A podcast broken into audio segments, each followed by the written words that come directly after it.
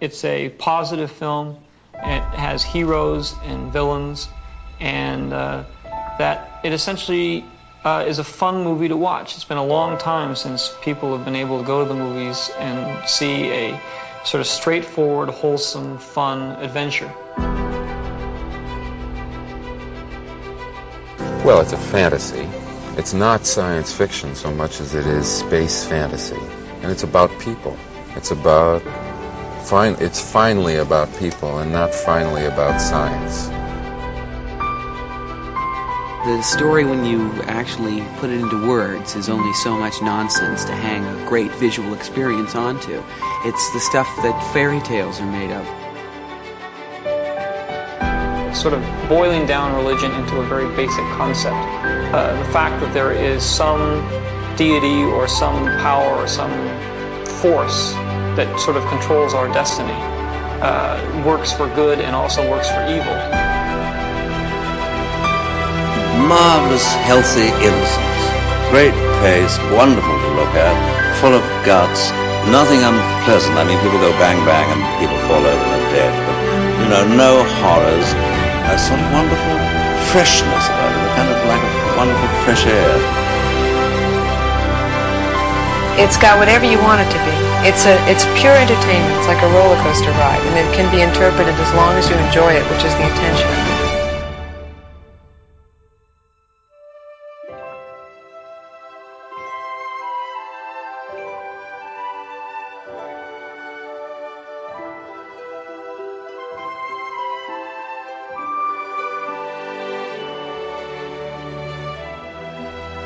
Hello, welcome back to Generation Skywalker. This is the new edition of Those Old Fossils.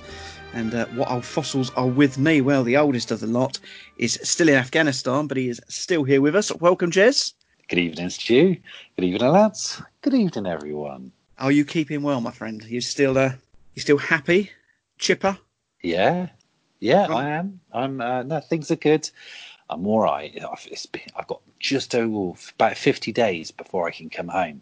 So I'm, I'm, counting the days, but I'm doing all right, and I'm I'm surrounded with Star Wars goodness, so I'm okay. That's nice. You you've been uh, you've been treating yourself a little bit, haven't you? I know we don't really do the. Well, a few things. you're going a bit mad, yeah. I'm well, well into my jigsaws. I've got myself Waddingtoned up and Kenner jigsawed up and uh, yeah, they're quite diff- quite tricky actually. Anyway, I know, twenty pieces, later, aren't they? Maybe.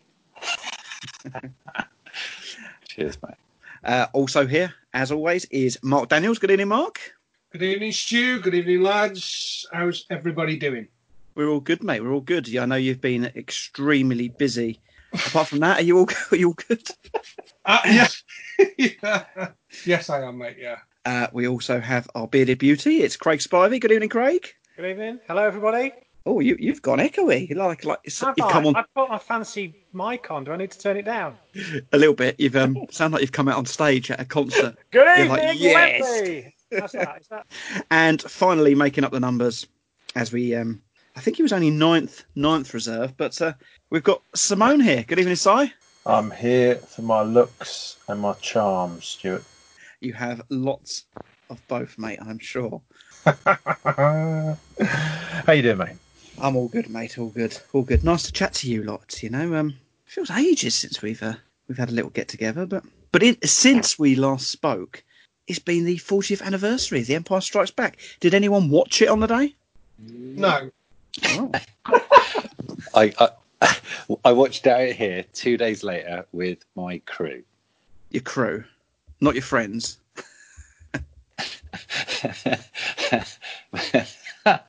yeah, my my crew who are also my friends. So uh, yeah, that was great to watch on a on a relatively big screen. Does anyone else call their teddy bears their crew? what a lovely mental picture. I watched um I watched Attack of the Clones in bed this morning. What I was thinking. So 40th anniversary, boys. Did any of you see Empire in the cinema? I know this is a vintage show about toys, but um, yeah, just want to see if there's any early memories of the movie. I I did. Um, did you? Yeah, I did see it in the cinema. I was nine years old. I, I don't have any lasting memories of the event. I know it would have been Doncaster Gaumont because that's where I went to see Star Wars. So my dad would have taken me back there. I remember more feeling how the film left me rather than any of the circumstances around it. Um, and as a nine-year-old, I did not believe Vader for one minute. I didn't trust Lando just because he got a little bit strangled. Didn't see that change of heart as being anything genuine, and I was mortified that that Han Solo was turned to stone, like proper, proper gutted and upset. Really good experience for you then. Traumatized. Don't trust anybody. But it was my favourite era of my kind of early Star Wars life. You know, it was being nine. It was the most structured play I had with my toys. You know, I was recreating scenes rather than just throwing things around the garden. You know, so it was a really good time. Did anyone else see it? Yeah, I oh, I didn't see it at the cinema, but I did see it in the hospital in 1984. I had a very very bad accident when I was 11 years old, and when I was on the children's ward, I was in hospital for a long time, and uh, sort of over Christmas as well. And uh, each one of the children, every sort of Saturday, had a choice of a video, and my choice was uh, The Empire Strikes Back, which I think had, had only just come out on video then and um, or somebody got managed to get a copy of it on video. Yeah, that was the first time I, I watched it, and I watched it, and I was com- almost completely uh, in ca- uh, plaster cast from top to bottom, and um, watching it for the first time, and uh, remember thinking towards the end of the film, this was my overriding memory, was thinking, how are they going to get Han Solo back? It's almost surely it must be the end of the film soon. And when they uh, rolled the credits at the end, I was in absolute. I was in a. I was in a state. Um, Well, you were if you're in a full body cast, yeah. Well, yeah, well, pretty much, yeah. Both both uh, legs, arms, um, yeah, head. Kn- knowing your, I know this has got nothing to do with what we're talking about, but knowing that you're fine now, is that what happened to your face, mate? yeah, it was actually, mate. Yeah, and and and and, and a few more besides after, after after that as well, mate. I have to say, but yeah, that was the first time I remember. It's, it's always lodged in my head that that memory. How old were you?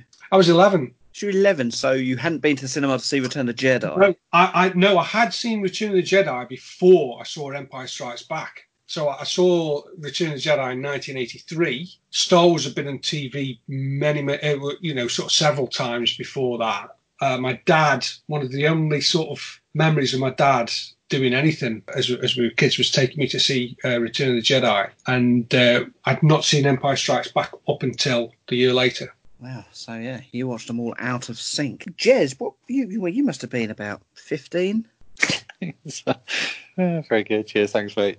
I didn't get to see Empire in the cinema, and uh, very much like Mark, actually, that Jedi is really weird back then because obviously Jedi came out in '83, and Empire Strikes Back didn't come out on video rental until after that. So yeah, we we all pretty much saw them out of sync, and that's why stuff like the the um, read along cassettes and everything were just so important because you know you couldn't watch them um, just like that. So yeah, I remember Dad bringing me back the rental uh, from the shop, and I think I watched it about three times on the trot. Just couldn't wait every day when he was getting back from work. If you got the rental, if you got the rental, and finally he got it. So um, yeah, VHS sometime in what 1984 or early 85. I think. I think it was late 84. There you go, listeners. Jez was uh, as irritating as a child as he was an adult.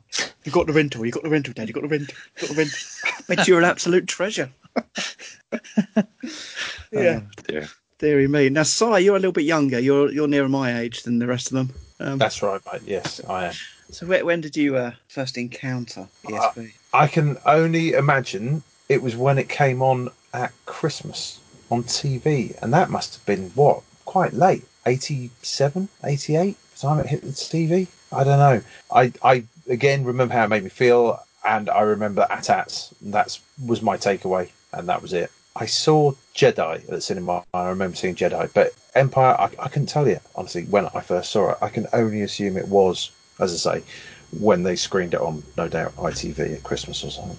Lads, I asked you all to identify one ESB vintage item in your collection that means the most to you. That the last piece you'd get rid of if you were having to get rid of them. So I have no idea what you're all going to come out with, whether it's going to be an oddball item or whether it'll be a toy. Craig, what is your favourite? Now you've got a big collection there. What's your favourite ESB item? My favourite thing. Well, um, me and we're getting better at this. I've, I've compared notes with my colleagues, but we're not going to repeat the same item. So Ma- Mark's going to do what I probably would have chosen. But a good a good reserve, a good stand-in for that is foam bath and shampoo set made by the very generically named Consumer Products Limited. And I just love it as a piece. It's a, it's a really nice piece of art, piece of packaging. It's it's it's a as the name suggests, it's a little bottle of uh, bubble bath and a little bottle of shampoo. And the art surrounding it, it's in a it's in a window box, a die cut window box, and it's got a bit of a montage of characters from Empire. But the key the key scene is is uh, is the Falcon cockpit where they're um, escaping the um, the space slug and and the lighting on it is really quite dramatic you know when the lights went down they just got the light they're being lit by the cockpit and everybody looks super concerned for this fun bit of bath time joy so it's a little incongruous but i love it it's great everyone's represented you've got on the back the probot and the tauntaun but what's interesting about it is you've got a riff on the McQuarrie art of vader and luke fighting the end uh, lightsaber battle and luke's in his in his X-wing gear. So it's, it's it's quirky, you know. It's it's just right in my wheelhouse. So I picked that as my favourite thing. Beautiful. Anyone who wants to see what we're talking about, I'm sure there'll be a visual a visual episode of this coming out pretty shortly after the podcast. Watch if this. I know Craig. Yeah. Mark, then. So something that Craig was going to cho- choose as well, and I think I know what you're going to go with. Yeah, he um, he pretty much uh, beat me to it. Actually, he said, "Are you going to choose this? Because if you choose this, I've got to choose another item." And I said, "Yeah, it it is my favourite item, and it- it is the Empire Strikes Back Trebor Tubar display box." Which I acquired mm, maybe a couple of years ago after trying to find one for many, many years. Um, and it is just a masterclass in uh, design. I absolutely love it. And bear in mind, this would have been created in the days way before Photoshop. The designer and the the art worker, just absolute master craftsmen. Because uh, if you wouldn't have believed this had been done by Photoshop, you wouldn't have believed it at all. Uh, the photos kind of uh, melt into one another almost seamlessly. It's really, really well done. You've got everybody from Darth Vader and Boba Fett on there, Stormtrooper, Leia, Chewie, Luke, and Yoda, and uh, just a real sort of array of very, very strange, unusual Empire uh, photography. It's great, and with a massive 3P uh, graphic on the front of the box makes it uniquely British, which uh, again is um, something that I absolutely love. I must admit, actually, it, as as far as display, I like a display box, but I think it's one of the nicest display boxes out of every display box going. It is a stunning piece. It it Yeah. really is, and it's got that really cool Empire logo on a slant. It's uh, it's great. I love it. Yeah. It's a standout on any shelf, isn't it? I think the colour helps. That Bespin orange and the, that glow and the, the smoke. It's brilliant. It is. yeah. Yeah, good choices so far. Simon, I'm gonna let the side down and go for a production toy. The Probot and Turret playset, either my Panasonic Probot and Turret playset. I love that because it's a it's it's it's a cool little playset. The turret was fantastic and is for once in the world of Star Wars about the right scale, so I love that. Probot perhaps a little bit big, but it is a cool thing as well. And this one in particular, I bought it purely because it's got a toy and hobby price sticker on it, which is in my head that was my nirvana as a child. Living in North Wales, there really weren't that many decent toy shops about. So the nearest one was Toy and Hobby in Chester, and I have some really good early memories of going toy shopping there. So I like that. It's uh, it's a quirky little playset. Impossible, as Mark will tell you, to find in even half decent condition because the box is so big and so thin. Um, but yeah, I love it. Good fun. I mean, I think that's a great choice, mate. I said you shouldn't uh, say, "Oh, I've gone for a toy," because they're so vital, and it is a great, great playset. And of course, we have been giving the um, Probot a lot of love, I think, since uh, since Generation Skywalker began, especially over on the modern roundtable. Um, we've all been a little bit in love with it recently, but good, good choice. Uh, Jez, Mate, I've got it in my hand, and it is. What about my your ESB Empire toy? Strikes Back. oh, it's just uh, I I set them up, and you knock them out of the park. Um, it's my Empire Strikes Back Black Falcon pillowcase.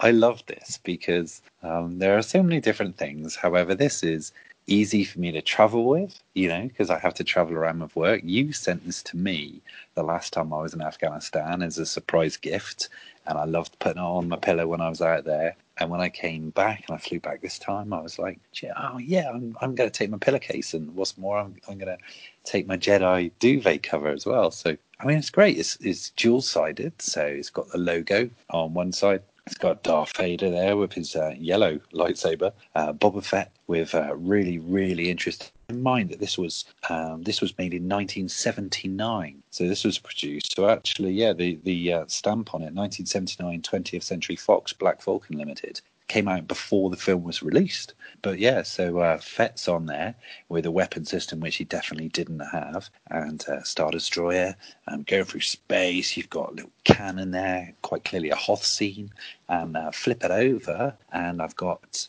uh, 3PO and R2D2, Leia and Han, Chewbacca, Luke on a Tauntaun, and a Millennium Falcon. So two different sides depending on what mood you're in and uh, and I love it because I could just take it with me, and uh, Star Wars can be omnipresent. What side do you have up if it's been a really really long day? Oh, oh, good question. What what do I, well? It's been quite a long few days, so I think I'm going to go friendly, three PO and R two. The other side's a little bit too aggressive, and I want to get in my zen zone.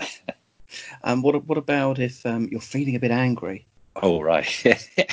well, if I'm feeling a bit angry, I will um, I will, yeah, I'll go for Vader and Fett. And if I'm so angry, what I'll probably do is I'll probably find a fridge and put it in because it's always nicer, isn't it, when you put your head down on a cold pillow and you can sometimes flip the pillow, can't you? Because it's colder when it's been on the other side. Anyone yeah. else do that, or is that just me? Um, yeah, yeah, sometimes, yeah. Um, flip your pillow. Flip, flip your pillow. Your pillow. uh, well, one last one then, Jez. What about if you're feeling a bit amorous? Is it just like cuddled up, straddled? oh dear me, we're just losing losing listeners at a regular rapid rate. Um, if I'm well, you know, it's it's. Oh, next question, please. You've embarrassed me, Stuart. Do you choose, Stu? Um, what would I choose? That's a good. Well, to be fair, anyone that's really ever listened to Vintage Rebellion will know what I will choose. I have always loved it, and I, I love it more because yeah, do you know when you go for a rough patch, you're really busy. And my my missus had just contacted Grant and said, look, I want to get Stuart a present. And um, one day I came home and the Sigma teapot was sitting at home with the uh, Luke Hoth on tauntaun. And I wanted it for ages. And uh, yeah, oh, yeah, Grant yeah. had helped her get it across from America. And um, yeah, just came home one day and it was a yeah, and I, I love that piece. I um, out of all my Sigma, it's still my favourite. So I would I would definitely go with that. And it's got a tauntaun, which you can't go wrong, can you?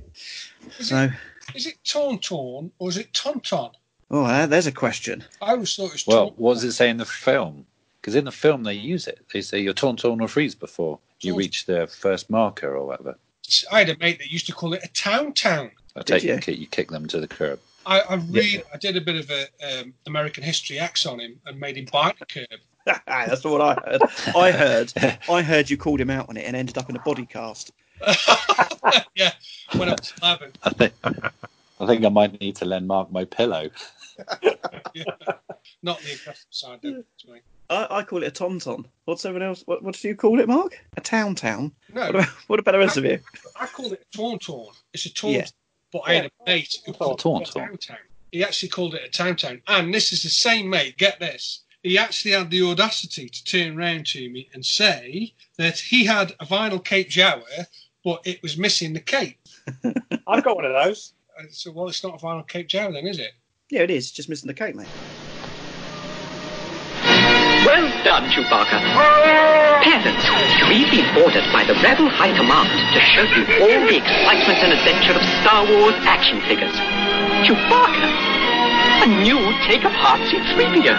Here's new R2-D2 with sensor scope. 47 action figures in all, including new AT-AT Commander and new Cloud Car pilot. Remember, parents, there's only one Star Wars The Empire Strikes Back collection from Kenner. Let's move over to topic one. We, we touched last month on C&T auctions, and they'd done a, a, big online auction, which had gone very, very well. And we discussed whether the prices seemed high. Well, since then, Vectis have gone and a, have gone and done a, an auction. Uh, Mark, I'm going to come over to you first. What do you what do you think about the auction and, and the prices? Where where do you think they sat amazed, really. I, I know we sort of touched on the fact that C&T, we felt the, the general consensus was that C&T auctions were going to be like a, a sort of um, test to see how the market was uh, standing the current situation with um, the lockdown and whatever. And it completely bucked the trend yeah, prices went through the roof. Same with Vectis. Uh, this was very much a right. Okay, let's knuckle down and see what happens here. Yeah, some of the prices being realised were, were just incredible, absolutely incredible. And this gets bought up every single time. People sort of moan about the auction houses. Um, some people commenting that the auction houses were responsible for the prices. That is and never will be the case it is the collectors and the dealers that, that, that are driving the market, whatever situation we seem to be in. It's those people that are driving the market. Those are the people that are uh, dictating the prices when it comes to these auctions. And I don't know if anybody's watching eBay recently, uh, specifically over the lockdown. There is a real short supply of decent vintage merchandise for sale, and I'm watching it daily, uh, sometimes hourly, um, just to see what's out there. And there is a real short supply. So when collections like this uh, come up for sale at auction houses like Vectis and C&T and you know Aston's and all the rest of them, there is a lot of attention sort of focused on those auctions now, and that was very visible and very clear to see at the last Vectis auction. The mock prices, even some of the, the more sort of random pieces, were going for way beyond what they would normally fetch. I would I would sort of say I won one piece and I paid through the nose for it, uh, or rather one lot and I paid through the nose for it. Um, but it was a piece, uh, an items that I, I, really wanted. Mr. Sunak had very graciously uh, given me a bit of a grant over the recent situation, so I had a bit of spare cash. And I dare say that was true of quite a few people. So interesting. Nice. Anyone think different on the prices that they were what they were, kind of like in line? There was one thing which I thought, hmm, okay, that that's not gone up much you know, we, we mainly talk about the carded figures because the majority of the time there are carded figures. But there was the prototype Luke X-wing coin, which they haven't produced many of those at all. I believe maybe there was 50 or so. Um, I could be wildly out there, but this was the original Power of the Force um, pre-production. It was smaller than the large uh, one which you now get on the Power of the Force coins, uh, cards rather. And um, they've been holding their price now for probably about four or five years. So they, they typically go typically go for 120 up to about 170. And let me just see, I took a little screenshot of that one, and it went for 150, 150 plus fees. Now there are a couple of different types uh, of these coins. There's a couple of different types of um, of the Yoda on the coin, but it's a much much smaller coin. But you know, with, with regards to Star Wars prototypes, you'd think that this was becoming more and more popular, and everyone would think, "Oh, at least let me get some form of vintage prototype in my collection." But they just don't seem to be increasing in price like carded figures do. There, there were 200 of them, Jez. 200 was it right okay yeah i mean big scheme of things, that's not a lot, is it? You know, you, you see how much the proofs have gone up. Now I know that the proofs there were less numbers, particularly you know revenge ones.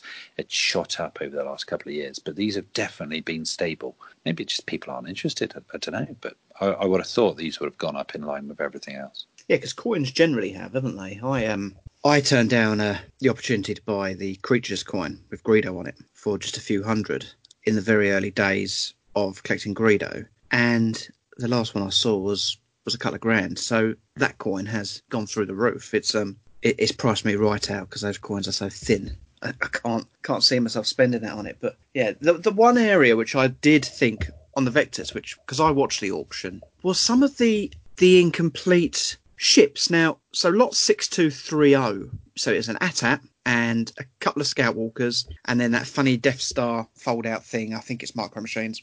They go for about a quid. I've had one for ages, can never shift it. So that's all that's in there. But even the write up, fair to good, incomplete. Okay, you can see the chin guns are missing. I think two of the Scout Walkers, the Top Gun's missing. Price that got was 120 pound. That's before fees. So with a bit of shipping, you're talking about 150 quid for that lot. And that just seems ludicrous to me. Absolutely ludicrous. And that wasn't the only one of those loose ships. There was there were several lots like that when it came to those. I mean, if I just go back a page, there's another one on there. Yeah, look, an incomplete Millennium Falcon. I mean, it hasn't even got oh, the top panel is in the box, but there's nothing inside it. An incomplete Rebel transport and an in, incomplete troop transport. And I think there's a uh, busted up land speeder in that. 130 quid. I mean, who is buying them? Because you're never seeing your money back on that if you're a dealer. Absolutely not. Can't. It can't be dealers that are buying those because you go to any toy fair, any uh, event, you will find those under the table of every other dealer that's there, and you will get them for you know 10 20 30 quid no problem whatsoever so uh, yeah i just fail to understand what the um, what the reason is behind the prices on those particular items I didn't get it because there was several several lots like it as well. You're not just talking one or two. There was a good seven, eight lots like that, and they all went over a hundred quid. And I was just sitting there thinking, I, I must be missing something because. But even the descriptions, all of them were fair to good. It, you know, even, even that is stating to me that that's poor condition on those as well. Stu, I wonder if they're like, you know, um, we went to that 80s retro restaurant in Oxford, uh, Atomic Pizza or something like that. And Yeah. so it was done out with all old videos and they had loads of little arcade things and all bits of nostalgia. And they say, for example, they'd have an ATAT somewhere up on a shelf and everyone would be like, oh, awesome, ATAT. And it wouldn't matter that the chin guns are missing. It wouldn't matter that the battery bay was missing.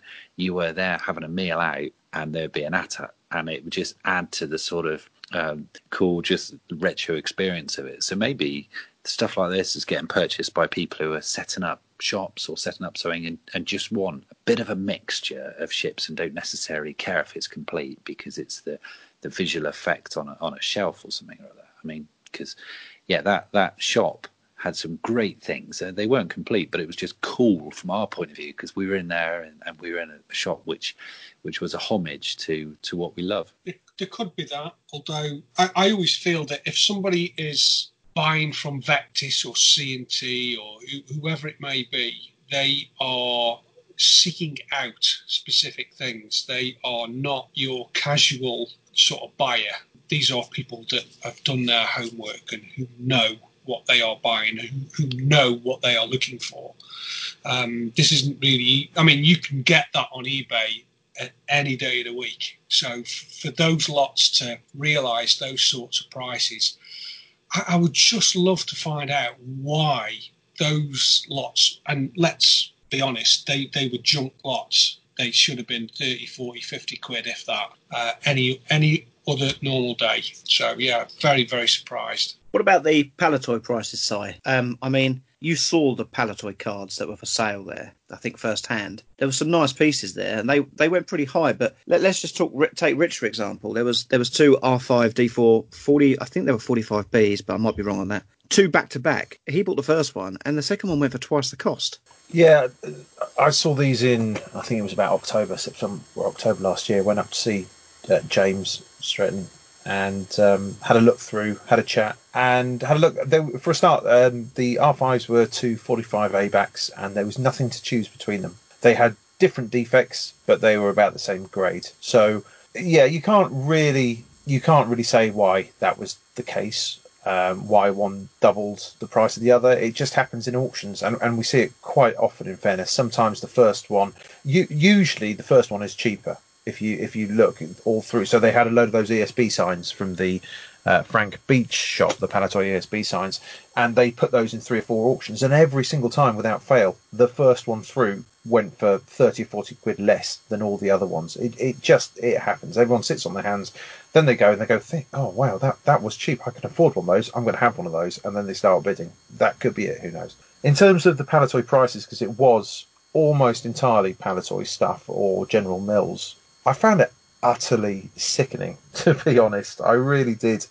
Uh, so much so that I started chatting to Nick Dykes, uh, who you know does valuations and a lot of work for Vectis halfway through, and I said, mate, when's the when's the next sale? He said June. If you can get me the stuff tomorrow, I'll um I, I can put it in for you. And I got in the car and I drove 270 miles to Leeds uh, with a car full of mocks. I was absolutely, I, honestly, I felt sick.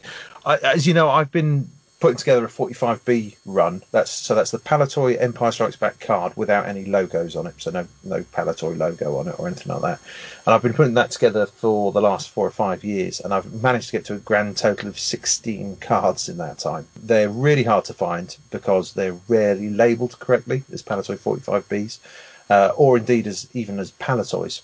So they're really tough to find. They they do include some of the rarest cards out there, where there are single examples known to exist. And there were a few in this sale, uh, along with GM 45s, General Mills 45s, which is the German issue, which looked the same from the front.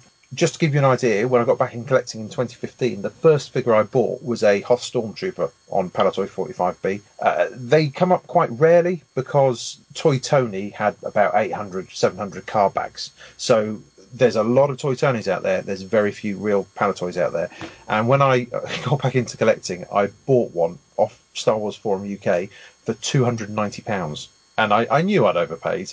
And I was saying to Gary Smith, who is, as you know, the Palitoy collector, um, a couple of days before this sale, jokingly, you know, I overpaid for it back then, and to be honest with you, I'd still be overpaying if I paid two hundred and ninety quid for it today. An ungraded one in that sale sold for one thousand three hundred pounds plus fees, and that was just the tip of the iceberg. You had other really standard 45Bs going for six, seven hundred quid. Do you think the the Hoth Stormy um, people have gone crazy on that because they've got a bit of a fallback if it turned out to be a Tony that if they had doubts over it, I bought it from an auction house. None whatsoever. You've got you've got pretty much no comeback with auction houses. You drill down into, and this isn't a this. I'm not having to go at Vectis here.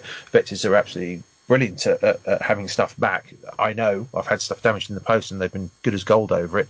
But let's talk about that Harbert Jawa for a moment um, that was in theory, you know, someone said it was a marriage and they disputed that. I don't think that ever got returned, did it? So when it comes to subjective things like that, you are you are not going to get a return from an auction house. So there is no comeback on that. Yeah, the whole story of Palitoy shop find, etc. But there were still people on the internet uh, saying, "Oh yeah, there's some toy Tonys in there. There's some toy Tonys in there." Usually, bless them, the Americans and identifying all the non-Toy Tony cards. But the point is, there's no comeback. The story, yeah, possibly helped a little bit. Did it help by a thousand pounds? No, of course not. Absolutely not. And and what's happened is you've got a couple of guys who have got access to an awful lot of funds have now started moving into the Palitoy 45B area. So they've done up, to, you know, up to the 45As. They've hit a wall. They're now moving on to 45Bs and all of a sudden the prices go absolutely crazy. So I thought I can't collect those anymore. I, I can't collect anything looking at the prices. I, we were talking yellow bubbled Weequay on a Palitoy 65 back. You don't need to be an expert on mocks to know that's a 50 quid card maximum. At any Echo, at any bloody toy fair you go to, you will find a yellow bubbled Palitoy 65 back Weequay, and it will cost you 50, maybe 60 quid. £200 plus fees uh, what was it? Squid Heads, 65 back, 170 pounds plus fees. That's another 45, 50 quid card there. The the prices were insane, absolutely, and that's not Vectis's fault. That's that's people who press bid. So yeah, uh, the upshot of it was um, I ended up bringing all the tri logos home because Nick managed to do a uh, a deal with uh, someone, uh, one of his clients, and he bought all my 45 Bs off me. And uh, yeah, so I'm just I'm, I'm sitting pretty, but I'm not spending money on mocks because the prices at the moment are bonkers. What's what was really interesting about the sale, other than the stupid prices, is we are only seeing these prices achieved at auction in auction houses. They're not being achieved on, on Facebook. They're not being achieved on eBay. It appears to be a, a really bizarre phenomenon that and maybe it's the whole live auction thing. It's right there. It's right now. This thing gets 30 seconds of airtime and then it's gone again. If you've got seven days to think about it on eBay, you can hum, you can hire, you can end up missing it. But if you're there, sat at the auction, pressing the button, bored, meant to be at work, who knows what, what the reasoning is? But these prices are not being replicated across online. They are they are at the auction houses. We've seen it at C&T and we've seen it at Vectis. And anyone else got anything on Vectis?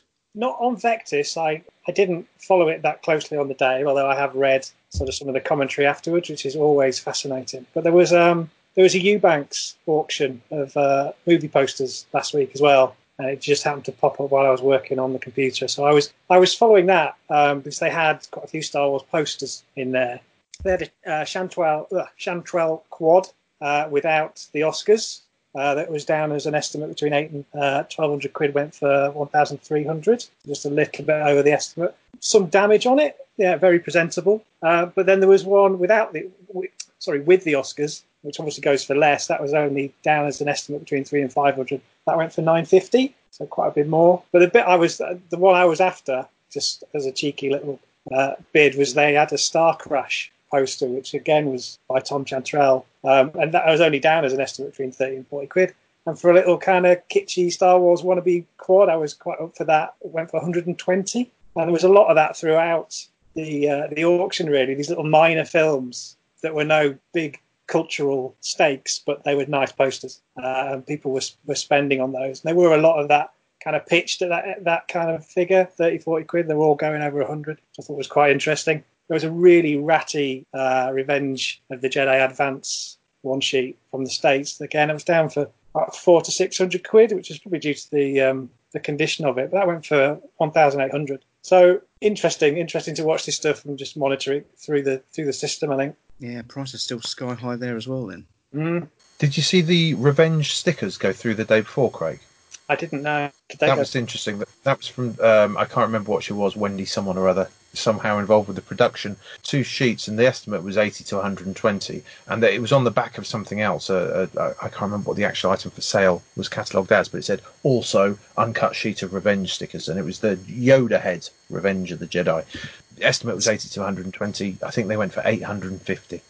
I found them quite badly listed. Some of them because they were they were big lots, but there was only like one or two photographs. There's a lot of stuff you're not seeing. There were big lots of posters going through. Yeah, some interesting points made, and uh, be interesting to see the next um, the next auction. Echo base. I've got something. Not much, but it could be a life form.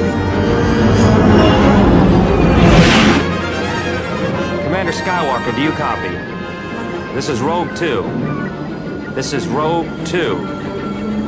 Captain Solo, do you copy?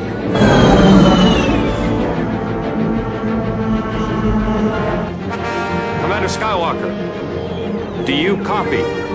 This is Rogue 2. Good morning. Nice of you guys to drop by. Echo Base, this is Rogue 2. I've found them. Repeat, I've found them.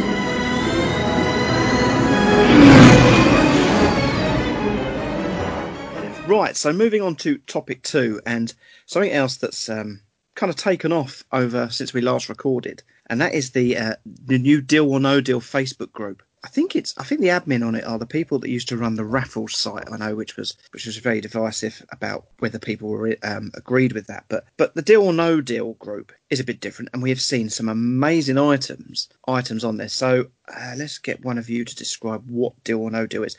Uh, Si, I come over to you. Can you explain the Deal or No Deal setup? Very simple concept. Uh, you list an item and you say deal or no deal. List your terms, so shipping, fees, etc., and away you go. And you just wait for offers, basically. Uh, the, it's considered good practice to decline offers that you don't want, rather than just let people just keep on sort of bumping up offers. But th- that essentially is it. You don't have to sell, and you choose the offer, and there's no close on it. You just decide when to when to stop. Yeah, so interesting. So, but let, let, us be clear on it. It has caused some controversy, and some people are slamming it, saying it is just a way for the seller to make more money, earn more than what they're actually worth. So, I just wanted to first of all just get our opinions on it and what on what we think, whether it's a good idea or a bad idea. What I will say with that group is there has been no end of pre-production um, items, prototype items, even production pieces, which you wouldn't see come onto a market.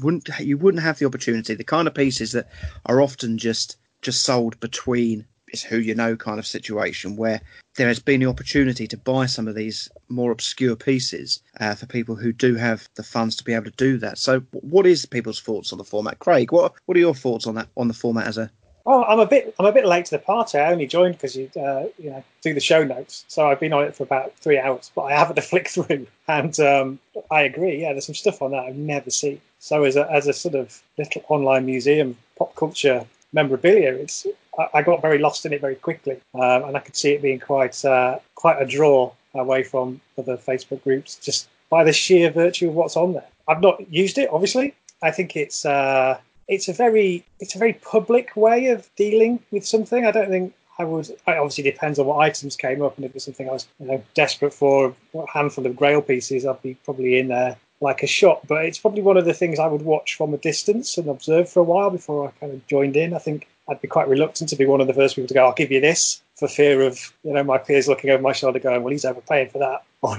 or on the flip side, how rude of him to put in such a low ball offer. So I don't know. I think I'd need to get my head around it before I kind of joined in. Yeah, to be honest, I've bought I've bought a couple of uh, smaller bits off it um, in the last week.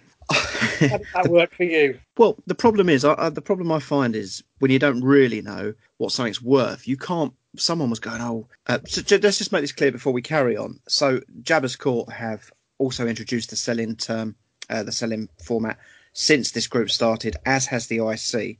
And the IC even went and started up an, a modern page for the same sort of sales. So it's spread quite quickly. But someone on uh, one of the there's there's been some discussions on it, but someone's like, oh, people need to do their research before they put a, put an offer in. Well, a lot of that stuff you can't go and research. You can't go and do an eBay search because it's not on there. So it's knowing what something's worth. So I suppose you have to kind of. I kind of sat back and waited for someone else to make an offer, but there's always some some chap that will put a five dollar uh, bid in straight away, and you're like sitting there thinking, well, that's not right. Yeah, so in the end, I, I just kind of like looked at it and thought, well, what am I willing to pay for it? What, what would I think's a, a fair price? So, and if I'm way off, you're way off. But um, yeah, I've had I think two things accepted, and one is on its way to Cass, and the other one is on its way to me at home. So we will see. I think I think Sai bought bought something via this as well, but I think he was off Jabba's Court rather than this page. didn't you, Sai? No, it was off the Deal or No Deal page. It was a Oh, it was. lovely blue snaggletooth. I already had one, but this really was a really nice looking one. With um, it, it looked virtually flawless. That's now arrived with Mr. Sanderson. But how do you find it, Sai, as a, as a selling format? What do you think about it? I, I have no issue with it. People moaning about it gets the seller the most money. Well, that's that's the job um, of the seller to get as much money as possible for their item. Um, we're, we're not charities, are we? We're collectors. That money goes back into collecting, or if you're unfortunate enough to have to sell up your collection for other purposes, then you obviously need the money for something else. So I've zero issue with it. Working quite well on Jabbas. I'm not on the IC. Um, yeah, no issues with it. And what about you, Mark, as a trader? What what are your thoughts on it? It's an auction under any other name, really, isn't it? That's essentially what it is. You know, you up and up and up and up the price until seller is happy with the price that you've mentioned. Um, it's it's just another form of auction. I have no issue with it whatsoever. You know, a lot of people are saying, "Oh, well, you should know how much you want for something, you know, before you sell it." Well, that's okay with stuff that's run of the mill, where prices are relatively easy to to gain, uh, valuations are easy to gain. But with stuff that's appearing on that group in particular, there's just how how do you value uh, a prototype for, let's say, one of the things that I saw crop up, which I absolutely loved and very nearly pulled the trigger myself, was um, some prototype uh, sculpts for the 1995 Judge Dredd film, you know, the Stallone version Yeah. and they had some sculpts for the figures for the line that was never made. And I just thought, what a cool thing. And they were going for really quite reasonable money, I thought, somewhere around the sort of 150 $200 mark. And the Dredd characters were going for, I think they ended up going for about $500, I think. Which, when you think about it, if that was Star Wars, you'd be talking tens of thousands. And uh, these were getting snapped up for, I thought, pretty decent, reasonable money. It's a nice way of getting into a particular area of toy collecting, which a lot of people are priced out of. I, I you know, if it works, it works, and so far, I have to say that it does seem to be doing pretty well.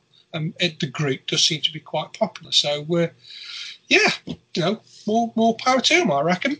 There's there's two. You, you're talking about. Um, someone mentioned auctions. I, I that is the one thing I didn't quite understand on there. So some people put something up and then they'll put a comment underneath before people start putting their offers. I'll let this run. So it could be like Friday night. I'll let this run till Sunday afternoon. Well, that to me is an auction. He may as well just put a starting price on that and let the auction run like you do already have on so many of those sites because you're just leaving it for two days for people to keep bidding it up rather than someone making an offer and you saying yes or no. I didn't understand the idea of that. You know, they may as well just go to the normal format. For, for me, that would instantly put me off uh, putting a, a, a bid in because, well, you know, what, what's the point of that? You know, I'm here to buy, you're here to sell.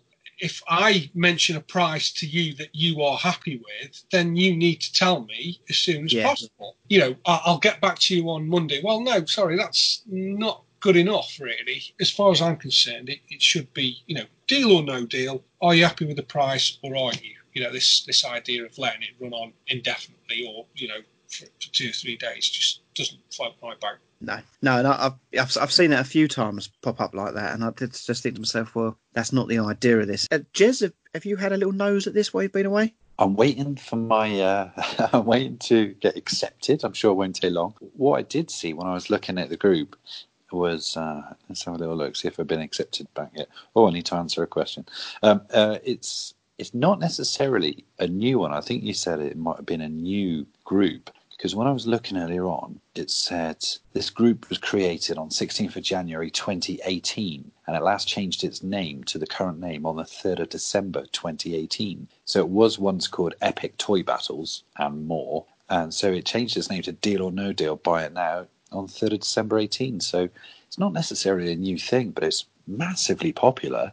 93 posts today. So 93 different things getting sold today. The the membership is going up a lot. So yeah, just under two, well, 1868, 163 of which in the last week. So it, it does seem to have had a massive sort of surge, even though it's been around for a little while. Okay, so it's been around a long while. I think if you um if you went back through the posts, it, you'll you'll find that it's only been real heavily active the last three or four weeks. Yeah, yeah. It's become a, a very very popular place, and don't get me wrong, there's there's some big old uh, big old collectors in there throwing up some nice pieces. I think Chris G on his own has been throwing up some fantastic micro collection prototype stuff or unproduced stuff. Well worth having a look at. And it's not it doesn't all go really expensive, you know. I've seen things selling for 30 40 dollars on there. So um yeah, just have a have a bid. You know, if you're way out, they'll just say no, won't they?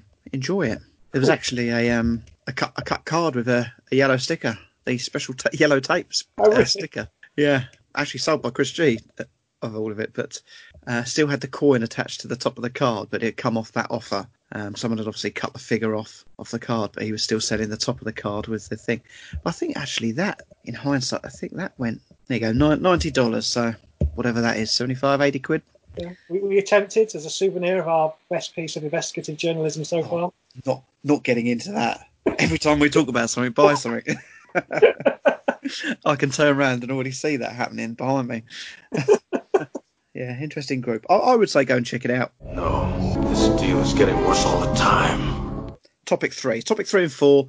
It's ESB's 40th anniversary, so we thought we'd uh, just have a little little discussion about a couple of things. Now, this was a Craig suggestion about the the Fett appeal. So, Craig, can you kind of uh, word it? Yeah, I mean, it was uh, we mentioned it on the, the last modern roundtable, I think, just talking about Slave One and that you know, everything that's that's sort of touched with Fett has this little bit of magic that comes with it, and it was just sort of musing over why that is. Um, what what magical ingredients did they just get right with that character um, from the get go? Really, from the way he was teased to, to fans, the way the toy came out in advance of everything else. I think it was a bit of a, a a perfect storm, really. I think all these elements came together to create this sort of cult character.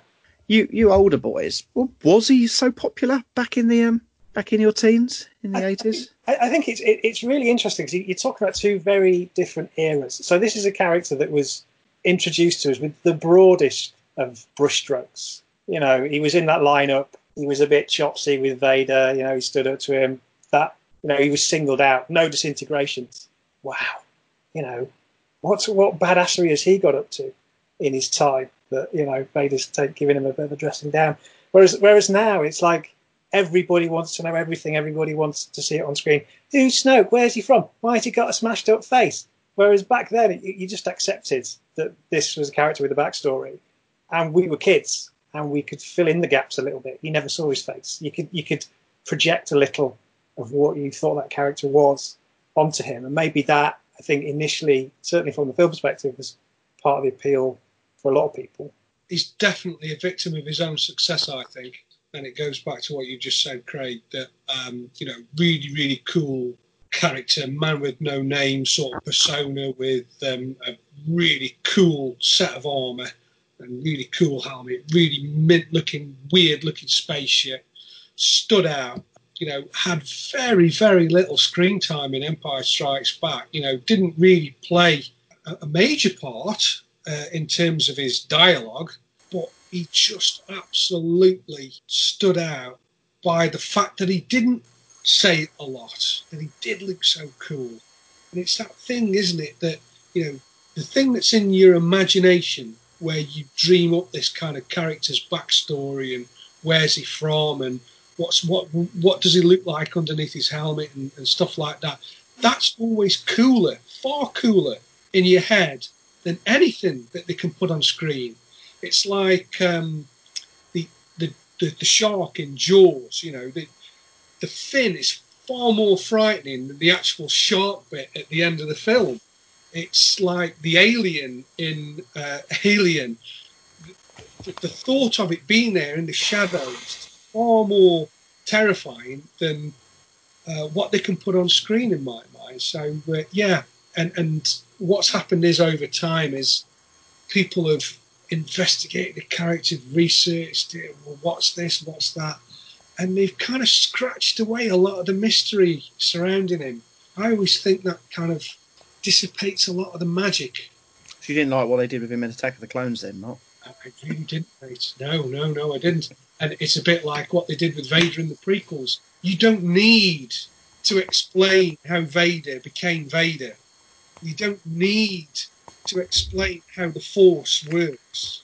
You know, this is another conversation for another time, but it's this kind of, it's very much like, as Craig has said, you know, with regards to the new films, everybody wants to know everything. What Snoke this, you know, and what I love about the whole Snoke thing was it was all kind of played away in the end. It, it didn't form really any major part of the, the film in the end anyway. So people were led up alleyways and garden paths and all the rest of it, only to be led down a, a totally different path. So I always think it's it's sometimes better and cooler not to know something. I remember Fett as kids. I th- just think he's probably super popular because he has got that air of mystery that others have said. He did give Vader some lip, and also he's the only sort of he's the only armored character, human armored character that isn't a stormtrooper dressed all in white. Do you know what I mean? In, in Star Wars and, and Empire, he had some color about him. He had a little bit. He had he had cool accessories all over him. He had rope flying out of his wrists and a rocket pack and a jet pack and blasters and everything. So he, he had it all going, didn't he? He was like the Clint Eastwood of, of Star Wars, and, and that just makes him instantly cool. I think I think the toy had a lot to do with it as well. Um, you know, we talk about the on-screen character, but I think the fact that you know that, that toy came out in advance, he was only one of the two large-size action figures, the only one in this country. So we had him in our hands, and he was, you know, he was he was that Swiss Army knife character, wasn't he? Particularly the big one, and he was a one-man mini rig because he could fly, and that was ace. I think as an action figure, it was was really really cool. I was a young lad. I was wasn't born during Star Wars, and I was one when Empire came out, and my brother had all the figures. He was eight years older than me, so I was handed down all of the Star Wars figures and the majority of the Empire figures. And I hadn't seen the films when I was really young, but there was something about that figure. It would always be central to any kind of game. There was a real coolness when you look through the figures. That and the Cantina aliens for me were just central to everything. So there is something about that figure. I was listening to you guys. Craig finally nailed it. I was thinking, why hasn't anyone mentioned it? It's because he can fly. That I think, from my point of view, as a kid, he, he wasn't the be all and all. For me, it was still about you know Luke and Han and, and the heroes. But I think with the whole Boba Fett thing is you didn't need the blaster, you didn't need any of these other bits which a hero or a villain must have to get themselves out of danger, Boba Fett could always fly, and therefore we could always use our imagination. Uh, and that's probably the thing he has over every other character. He could just get out of dodge if it if it all went Pete Tong, you know. And uh, yeah, but for me, I, I can't remember the craziness about it as a kid. It's a shame he just goes out like a sucker, in the words of Sam Jackson. I think if you watched if you watched Jedi first and watched him pratfall into the Sarlacc pit, you might feel differently.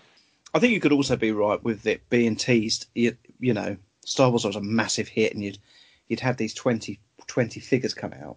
But what year did that offer come out? I take it it's about seventy nine, was it? I think so, yeah. Hmm. Well, there's a sequel coming, and you've already got this really cool figure which you know nothing about, literally nothing, unless you'd watched, especially in this country, unless you'd watched the um the holiday special. You've suddenly got a figure you you know nothing about when you're creating your games. So he could have been anything. He is awesome. Let's be honest about it. He is awesome. Who's not a Fett lover here? Someone's going to try to sing. I bet it's Sai. He's not, he's not a focus character of mine, but I, I've always I've always liked him as a as a piece of design. You know, he's he, he's great, and, and, and helmeted rocket men are a classic sci-fi trope, and have that type of character wandering around that kind of Art Deco scenery of Bespin. It's just it's absolute classic retro sci-fi for me. I love it. I always think when they were doing the pickups for the special editions, um, he lost a bit of coolness with that that that still photo that was around everywhere with the the bloke with the big tash with his helmet off, chatting to the dancers. Whenever I've seen that photo, I'm always like, uh, maybe not so cool. Yeah. Also, when they changed the um, the voice for the special editions and they changed some of the lines that he, he said, they, they, they ruined it. The, the the first voice that he had was just fantastic, absolutely spot on. And then they changed him to give him that um, sort of New Zealand sort of accent. It wasn't quite the same. Nothing against people from New Zealand, but it just it wasn't quite as cool. I I, some of those odd interviews with Jeremy Bulloch do amuse me, where he's describing how inside the helmet he was like a cat, and he scanning the room. It's like, yeah, he just kind of stood there, but you know, it worked. We will have a bit of Fett, although none of us are going to focus on him. It's an expensive hobby, that isn't it? It is an expensive hobby. We're not rock stars, mate. We were saying that e- even with the modern stuff, you know, he sells out instantly. You just like people He's just got to have him. Strange, it never seems to have eased off. It's been a consistent love for many, many, many years. You are free to use any methods necessary, but I want them alive. No disintegrations. As you wish. So moving on to topic four, but staying on the Empire Strikes Back. Now, dioramas have always been something that I would love to have a go at and do it, and especially from um, from Empire Strikes Back. Now, although this this chap used uh, modern figures, uh, Chris Derbyshire over on Echo Base Modern UK has made a Hoth coffee table. So he's got a. well, actually, let's go over to Jez to describe the actual table. Yes, mate. So what we've got here is a uh, lovely coffee table, which has got a, a hmm, best way to describe this. Not only do you have the pleasure of looking down on a lovely Hoth diorama from above, but you can also do it from the side, very much like, say, if you're in a reptile house in a zoo. Oh, so what he's done is he's enhanced the obviously white scene of Hoth with some lighting as well around it. So, I mean, just to give people an idea, just to just to get some LEDs around the inside doesn't actually cost a lot, but the the impact, the difference is massively significant. What have we got? Let's start off on the left hand side. Such a simple idea, sort of which I wish I could have myself, but um, I'm just not that creative. This is the sort of thing Craig would probably come up with, or Mark. What he's got on the left hand side is a scene of Luke in that in that scene with the Hoth Wampa, where he sort of wakes, he, he stirs from his unconscious state to find that he's uh, suspended upside down, stuck by his feet, and a Hoth Wampa is just walking towards him. And oh, look at that! Look at that from the attention to detail.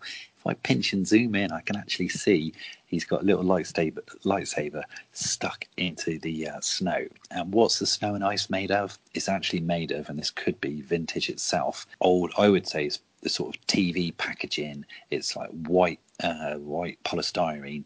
It, it, it's just thrown in there, sort of, you know, very much like boulders and rocks. So he's got a Luke upside down, and a Hoth Wampa sort of very menacingly going towards him. So yeah, that was wonderful, and people can instantly tell what that is. You then move over to the right hand side, and you've got a, uh, I would say, a crashed snow speeder because it's a snow speeder which is very much dug into the snow. Two uh, X-wing pilots or snow speeder pilots just to the right of it, and uh, looks there like a, a Han in Hoth costume.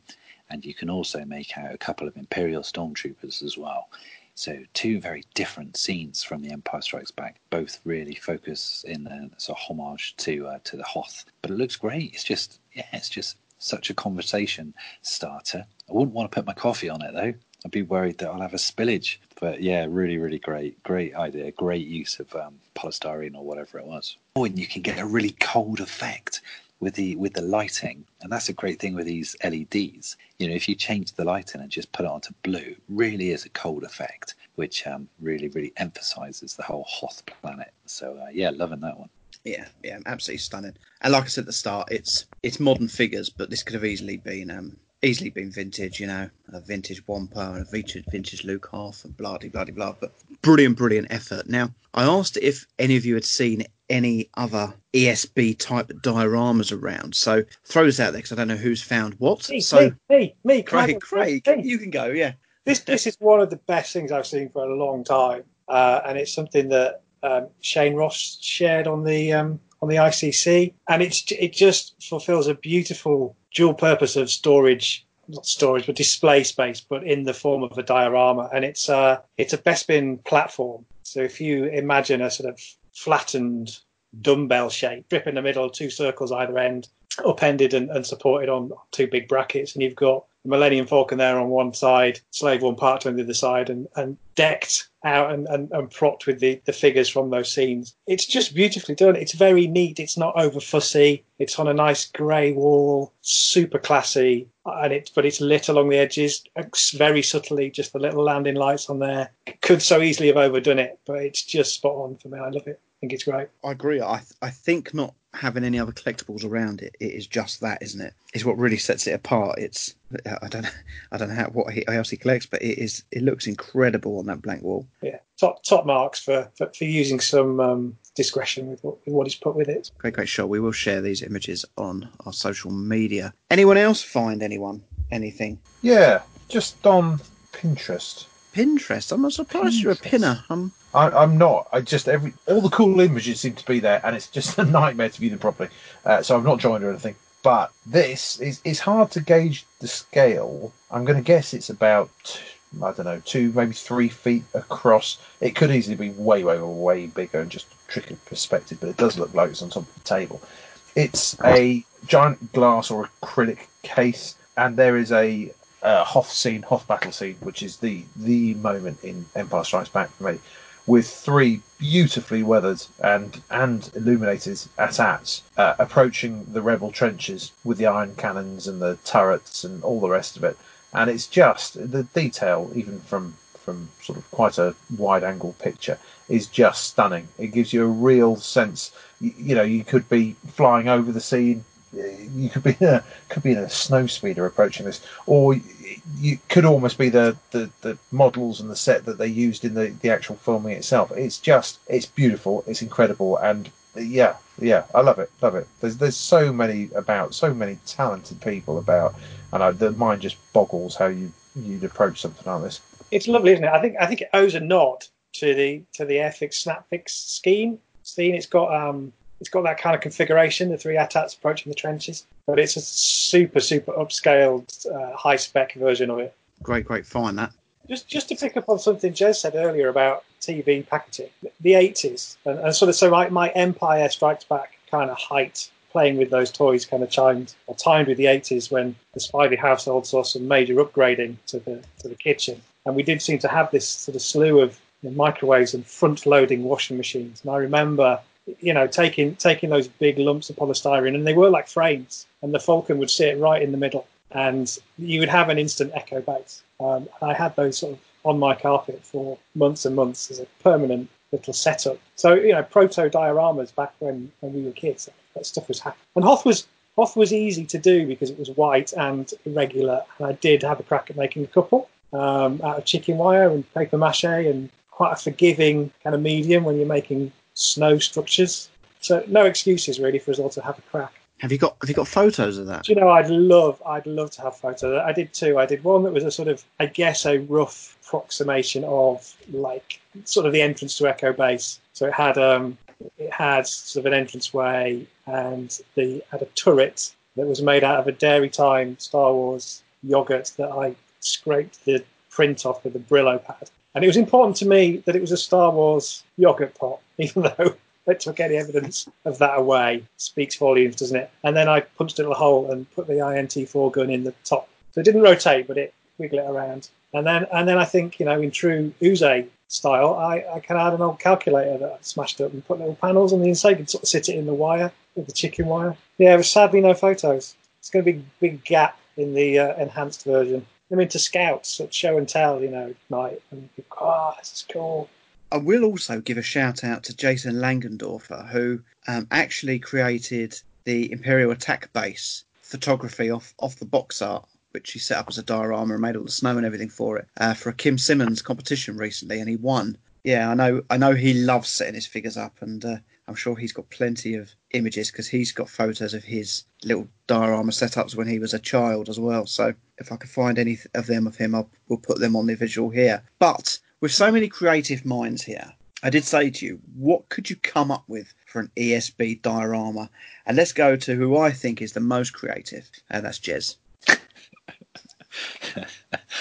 Ah, dude, I, I I thought I had nailed this, but um, I didn't quite read the show notes properly because I've got a lovely Return of the Jedi diorama. Mm, damn it. Return of the Jedi. Yeah, yeah. See, that one for three years for the anniversary, mate. Yeah, all right then. Well, No, no, I was just supposed to tell you.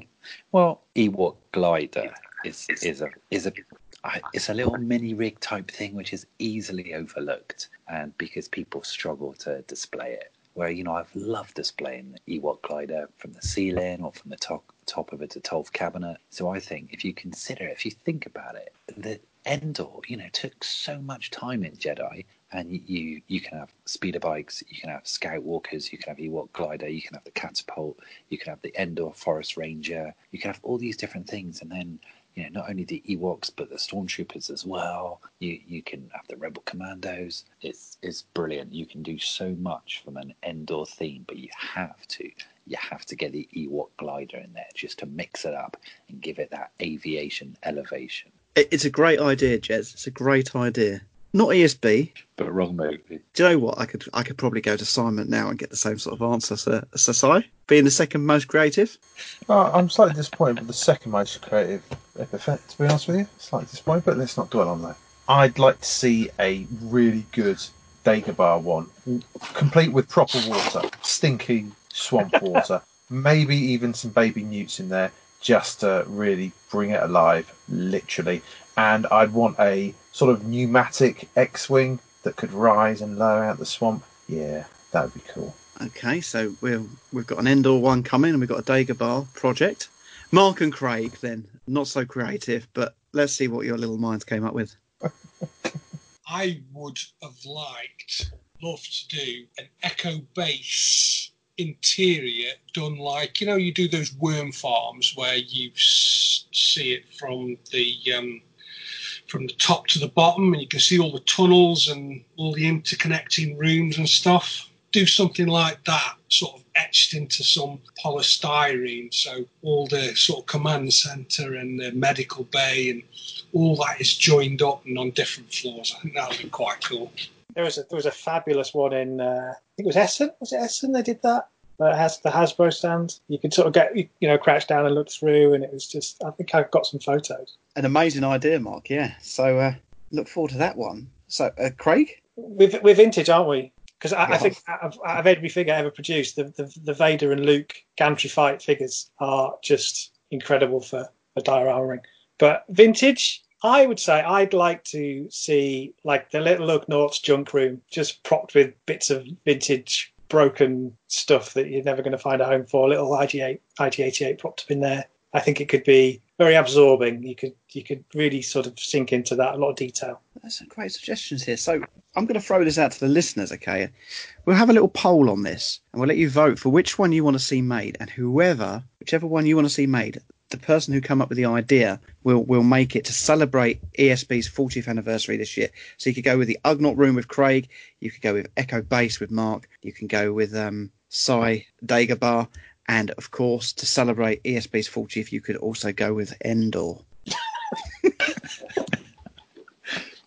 I, I, I just, What about I mean- your suggestions, to you? You're not you're not getting out of this that like Yeah.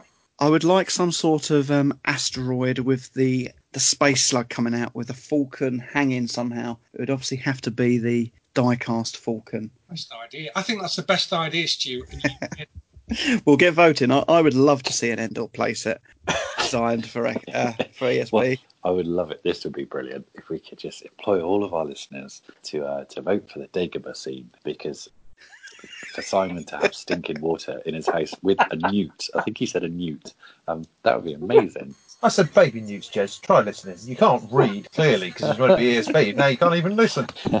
There is there's some great out there. If anyone has made ESB um, dioramas, please, please, please share them with us, and we can um, follow up on this. What is thy bidding, my master? There is a great disturbance in the Force. I have felt it. We have a new enemy. The young rebel who destroyed the Death Star. I have no doubt this boy is the offspring of Anakin Skywalker. How is that possible? Search your feelings, Lord Vader. You will know it to be true. He could destroy us. He's just a boy. Obi-Wan can no longer help him. The Force is strong with him. The son of Skywalker must not become a Jedi. If he could be turned, he would become a powerful ally. Yes, he would be a great asset. Can it be done? He will join us or die, Master. So, topic five. I'm always up by quarter past five each morning, and I woke up the other morning to I think Craig had uh, been up even earlier writing a blog post. I don't know when the bloke sleeps, or if he sleeps. Yeah, I think he's got a lot going on in his mind because the blog post was quite a. It was a fun blog post actually. So, so Craig, I'm going to let you explain it. It is over on GenerationSkywalker.com, so please go and check out the blog post. Craig, Okay, so the post went a bit like this. It was called Nothing Odd About These Balls. I may be completely on my own with this one, but does anyone else cringe when they see or hear the word oddball? The Cambridge English Dictionary describes it thus Oddball, noun, informal, a person whose behaviour is unusual and strange. Synonyms eccentric, flake, weirdo, person, mainly US, sometimes offensive, informal, disapproving. Though it seems to me that the vintage Star Wars collecting community defines it as this oddball, noun, informal. Anything that isn't a toy or toy related. At best, it's a tag that has lazily ingrained itself over the last few years as people have completed their toy runs and turned their attentions to other things. At worst, it implies a hint of derision that such items are somehow less credible than the poster toy boys of the hobby. Clearly, I have way more views on this than is healthy. Allow me to labour some points. Firstly, the majority of items that seem to fall under this category couldn't be more ordinary. Badges, patches, jewellery, jigsaw puzzles, stationery, toothbrushes, craft sets, furniture, the list goes on and on. Taking the Star Wars Collector's Archive, it lists 61 categories, from apparel to watches and clocks. Let's take out toys, models, audio, video and film, books and comics because they are their own thing. But that leaves 55 categories. The people who comment, love me a bit of oddball, under a Facebook post limelighting a salt and pepper shaker surely can't consider 91% of Star Wars merchandise to be oddball. Though perhaps I'm taking this at face value. Is it purely the addition of an Ewok on an Eraser that makes it oddball? I'd argue that the sheer amount of branded household and novelty items produced the world over since the Victorian age suggests not. So then, is it the context in which some of these pieces have been presented to the market? Frisbees given away with disinfectant, bit random. Stickers free with dog food, slightly incongruous.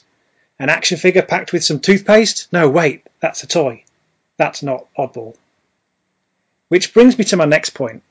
The Star Wars toy line is full of oddball items itself. A gun that's a carry case, a space petrol pump for your vehicles, everything about CAP-2, for the Bossk's sake. And may I present to you Exhibits A and B.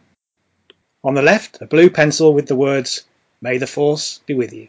On the right, an action figure where the designer, faced with the challenge of creating monk style robes, went for a sleeveless, floor length vinyl gilet with an Elvis collar.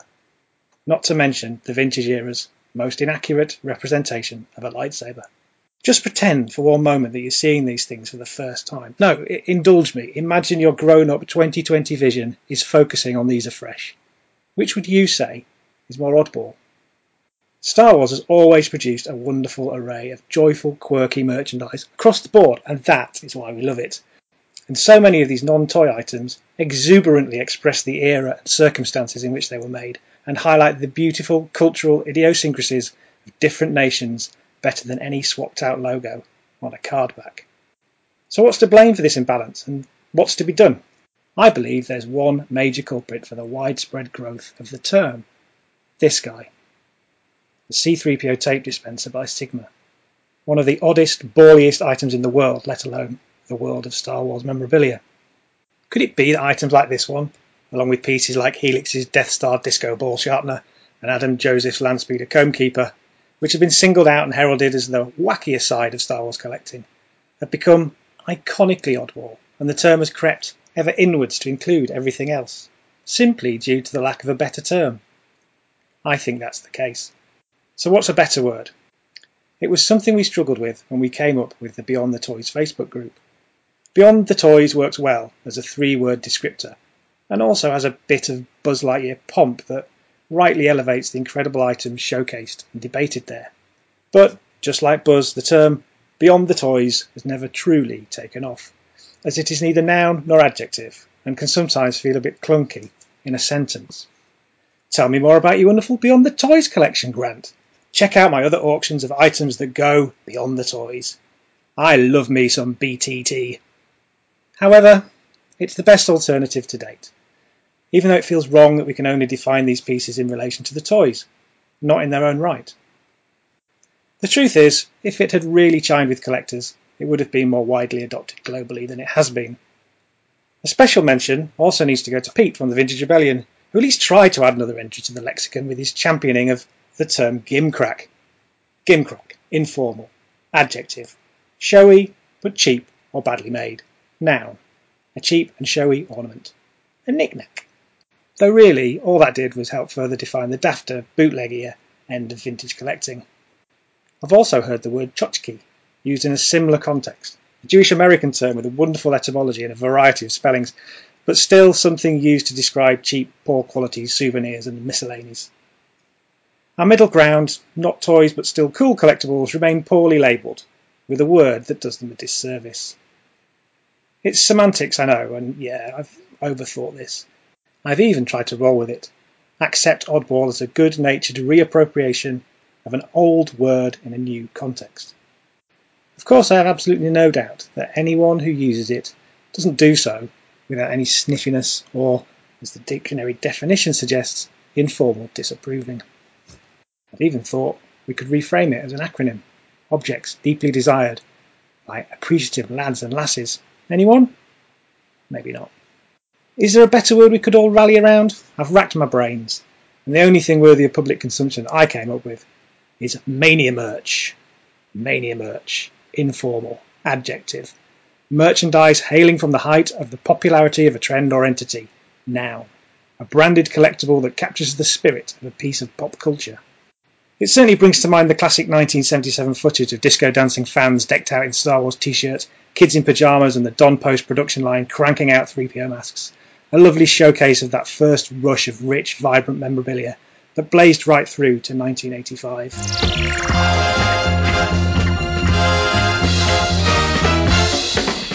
With the success of the film, the country goes Star Wars crazy.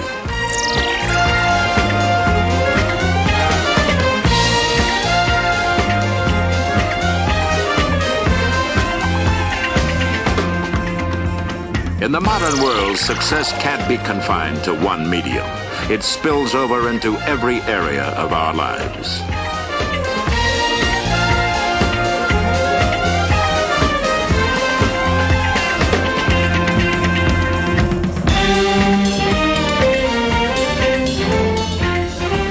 Star Wars has spawned more Star Wares than anyone can count. It has become an inescapable phenomenon.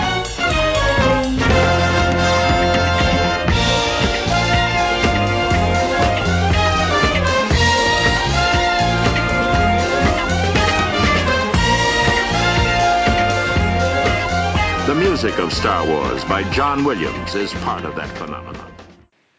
As the clip states, in the modern world, success can't be confined to one medium, it spills over into every area of our lives.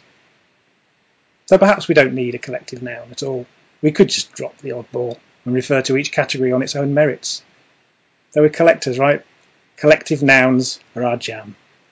Maybe you yourself have the answer to all this. I'd love to hear your views, even if you couldn't care less. Let the Craig, you need to get out more. This lockdown is doing you no good whatsoever. Comments commence. Yeah. So, what does everyone else think about Craig's comments? Are we in agreement? Are we? Do you like the term oddball? I um I agree. I I, um I agree with what Craig has has basically covered in that in his post. I think oddball. I mean, what is more oddball? A man collecting little toy action figures or collecting stationery.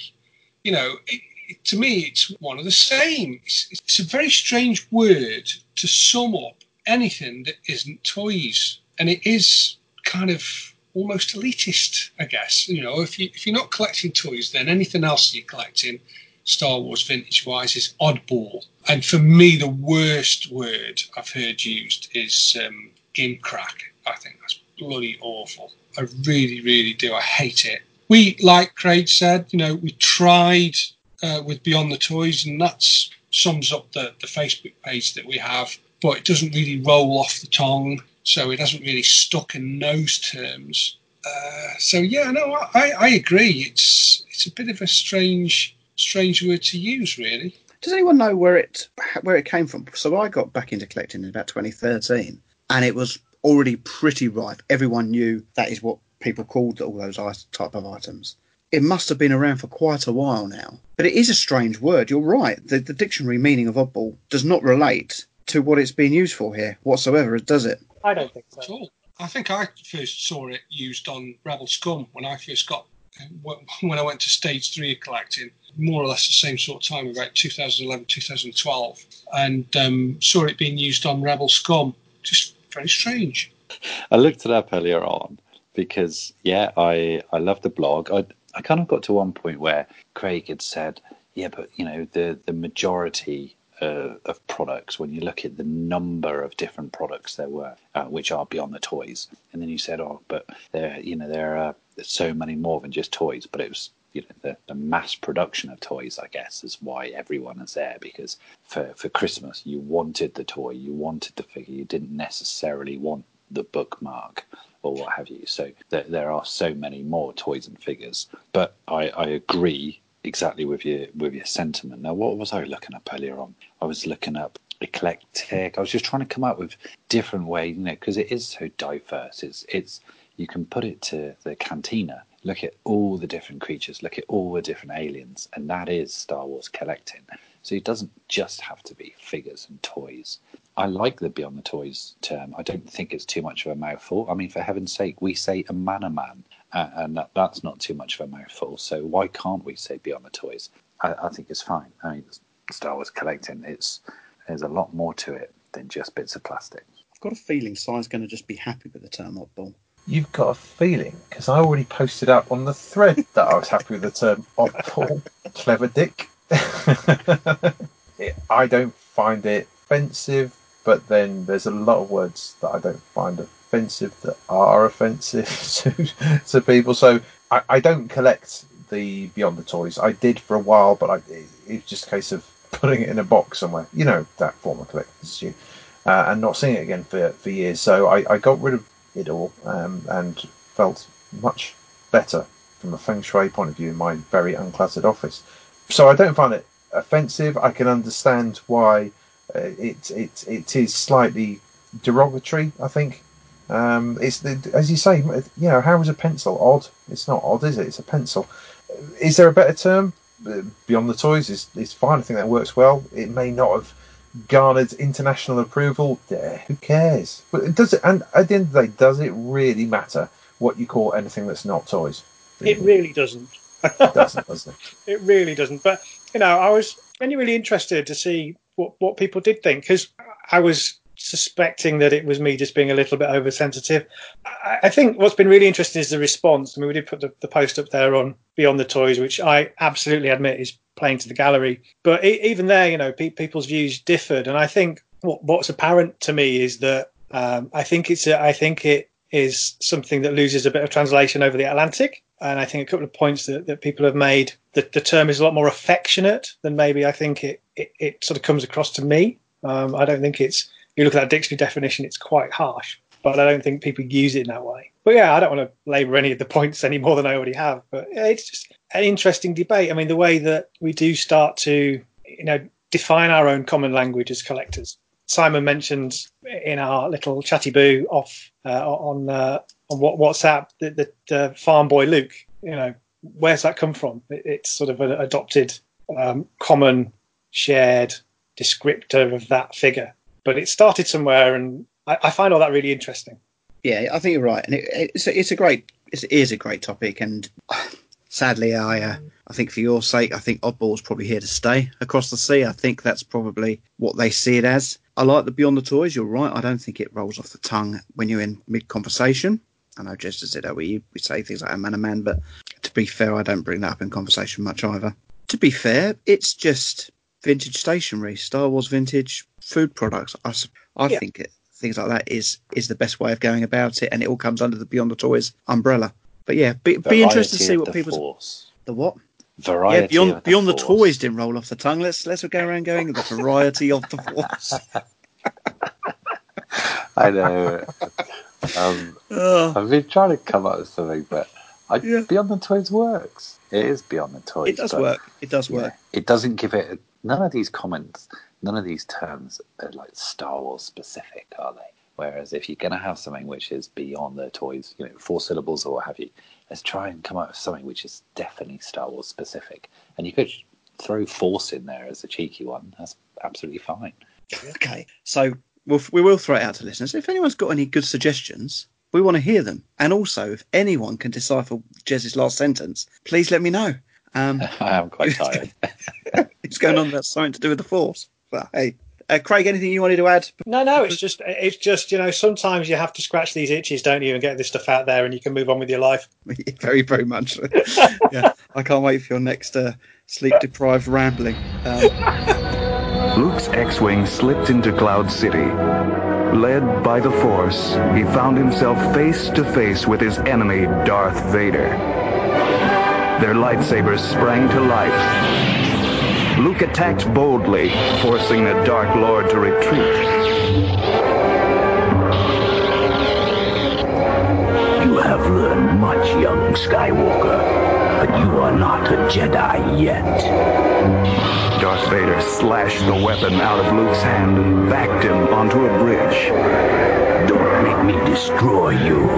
Your future lies with me, for I am your father. Luke was stunned. No. No. It's not true. I'll never join you. With that, Luke stepped from the bridge and plunged helplessly toward the emptiness below. just before we close out, I, I did put on a couple of the um, a couple of groups, just asking people what their top five ESB toys were. So we're talking the ships, the creatures, the figures, uh, the 12 inch figures. And I, I drew up the top 10 list. Just just gonna have a little a little game here. So Mark and Jez, you two can go together. And Cy and Craig, you two can go together. Okay, that's my screen split in half. You have five guesses each as a team. Okay, take in turns to see who can get what's on on the list of 10. So Mark and Jez, what do you think's on this list? If you get a top five, I'll give you three points. If you get a bottom five, you get one point. It's got to be. It's got to be the Turret Turret Probot, surely. Right, so that is their first answer. Well, it was named because I had 36 answers, but it didn't make the top 10. Oh, fuck. So, uh, yeah, a miss from them. Cy Craig. and Craig, feel free to confer. Are we conferring? We've Mark we've, just disregarded his uh, stupid teammate. Yeah. I don't blame him, but Craig surely is shooing with the ATAT. That definitely. Yeah. Yeah, Atat was number one by quite quite a heavy margin. Mark and Jez. Go on, Jez. You answer, mate. Don't feel Thank like you that. very much, Mark. Anything to do with Empire Strikes Back, not a Sarlacc pit. Right, okay. So um, we said the obvious one, the obvious one, which was AT-AT. Maybe um, Snowspeeder? Snowspeed was number four, Jez. Yes, there you go. Okay. Now you're getting the idea. I was worried you were going for that. Uh, I, I, I had the idea at the beginning. I was, yes, anyway. okay, we'll move on. Craig and Cy. Slave one, mate. Slave one, yeah. Yeah, that's eighth. So a point there. Um, What? Jez, Jez and Mark. Eighth, yes. I, I've got a feeling it could be the Twin Pod. You know, what do you reckon, Jez? Oh, yeah, Oh. because people, It's one of my favourites anyway. So I, I, I'm, I'm going to say Twin Pod. Yeah, I, I think I think you're right. I think the people who would be on the on the on the groups would say something like a twin pod. So yes, let's go for that. Twin Pod. Okay. Out of out of a lot of people who did it, it was only in one, one person's list, so it doesn't feature in the top ten. Lovely. They're all wrong, aren't they? Yeah, Craig and every one of them. Uh, Yeah, Dagobah? yeah, this just vehicles and playsets, nothing else. Just No. vehi- Toys, figures, To- oh, any- any- right. anything toys, Can we count Boba Fett as, as Empire when he anything that was Star that was in Empire. Yeah, Oh, I in Empire. as. Oh, well, yeah, Fett. Let's have Fett, mate. Yeah, go on. Yeah, Fett was third. No Fett tax Right, on. okay. Jez has jumped in to stop Mark suggesting anything. By the sounds of it, So Well, Mark, we're, we're losing we're losing What about three points to Stormtrooper? one. Hot, Well, hot I was I was going to say, I mean, Hoth Stormtrooper is cool as you like, and it's probably in there. But what, what about Yoda as well? Mm, yeah. he didn't No, sound okay, confident. I won't hear the end of it. No, he didn't sound confident at all. What we'll do is, um, Hey, Yoda, 'cause in that in that case, So what are you gone with? whatever Mark wants. It's nearly half past midnight. Okay. I've got a busy shift. Hoth Stormtrooper. That's right. It was it was sixth Mark. Well done. At one point. Yes. Simon and uh, Craig. Okay, I quite liked Yoda. Do you quite like Yoda as an answer? Is that what you're going with? I- No, I'm waiting for Craig. Craig, you're muted, mate. Come on. Sorry, if, if I know those, if I know if I know those foreign boys, I'd say Bespin Leia. Okay, go go with it. You're going with Bespin Leia. That isn't in there. She did get some votes, but it's not not in there. So Mark and Jez still still a chance. What about um, There's- Imperial Attack Base, mate? Yeah. That, Uh, yeah. So Yoda then. Yoda. what one are you going with? Yeah, go on, Yoda. We're going Um, for Yoda. I was really hoping you wouldn't say it. It was second. Simon and Mark, what have you got? I'm, I'm going to be honest with you. The scores are completely level, uh, but there's there's still four answers on there. If you hit one of them, you win. If not, it's a draw and everyone's happy. Simon. Tauntaun. I quite like the Tauntaun. The Tauntaun was tenth. Uh, so, that's a- so well well done, boys. It- you could have also had Han Hoth, Luke Bespin, and the Wampa. What was number five, mate? What what got in Number five was the Wampa. See, that was it was between the Wampa and Tauntaun. Uh, see, disappointing myself. What I will say is, Where- if we ever do a quiz, did, we um, always put Jez and Mark together because that was brilliant. Where did Rebel Transport come? Sorry, Did anybody It say got one Rebel vote, Transport? Jez. Yeah, it was on one Who was that? Who said that? Carl Dennis? Sad act. Probably. well, there you go. Bit of fun. Bit of fun to finish off on this month. Jez has never been very good at quizzes and has continued that in a different format. That's not true. That's not true. Right. Film quizzes. Film Star Wars, the actual Star Wars films I will pan everyone. Right. Jez has just done that. We will be playing live on a standalone show, Star Wars Trivial Pursuit. And Jez will pan everybody. We heard it here. Okay? You got confused between Empire and Jedi, mate. Come on. What came out in 1980? What was it? Return Oh, of the it's the Jedi. 40th anniversary of Jedi. ESB, what does that stand for? That must mean Return of the Jedi. well, I won't uh, tolerate bullying on this podcast, Simon. So just leave him alone. Um, and let's uh, let's let's finish it there. So uh, goodbye this month from Mark. See you guys. Goodbye from Craig. Goodbye. I enjoyed that a lot. Thank you. Goodbye from Si. I indeed did that laugh. Thank you very much. and it is goodbye from Jez. Goodbye, everyone. There's no need. No need whatsoever. And it is good night from me, and we are Generation Skywalker.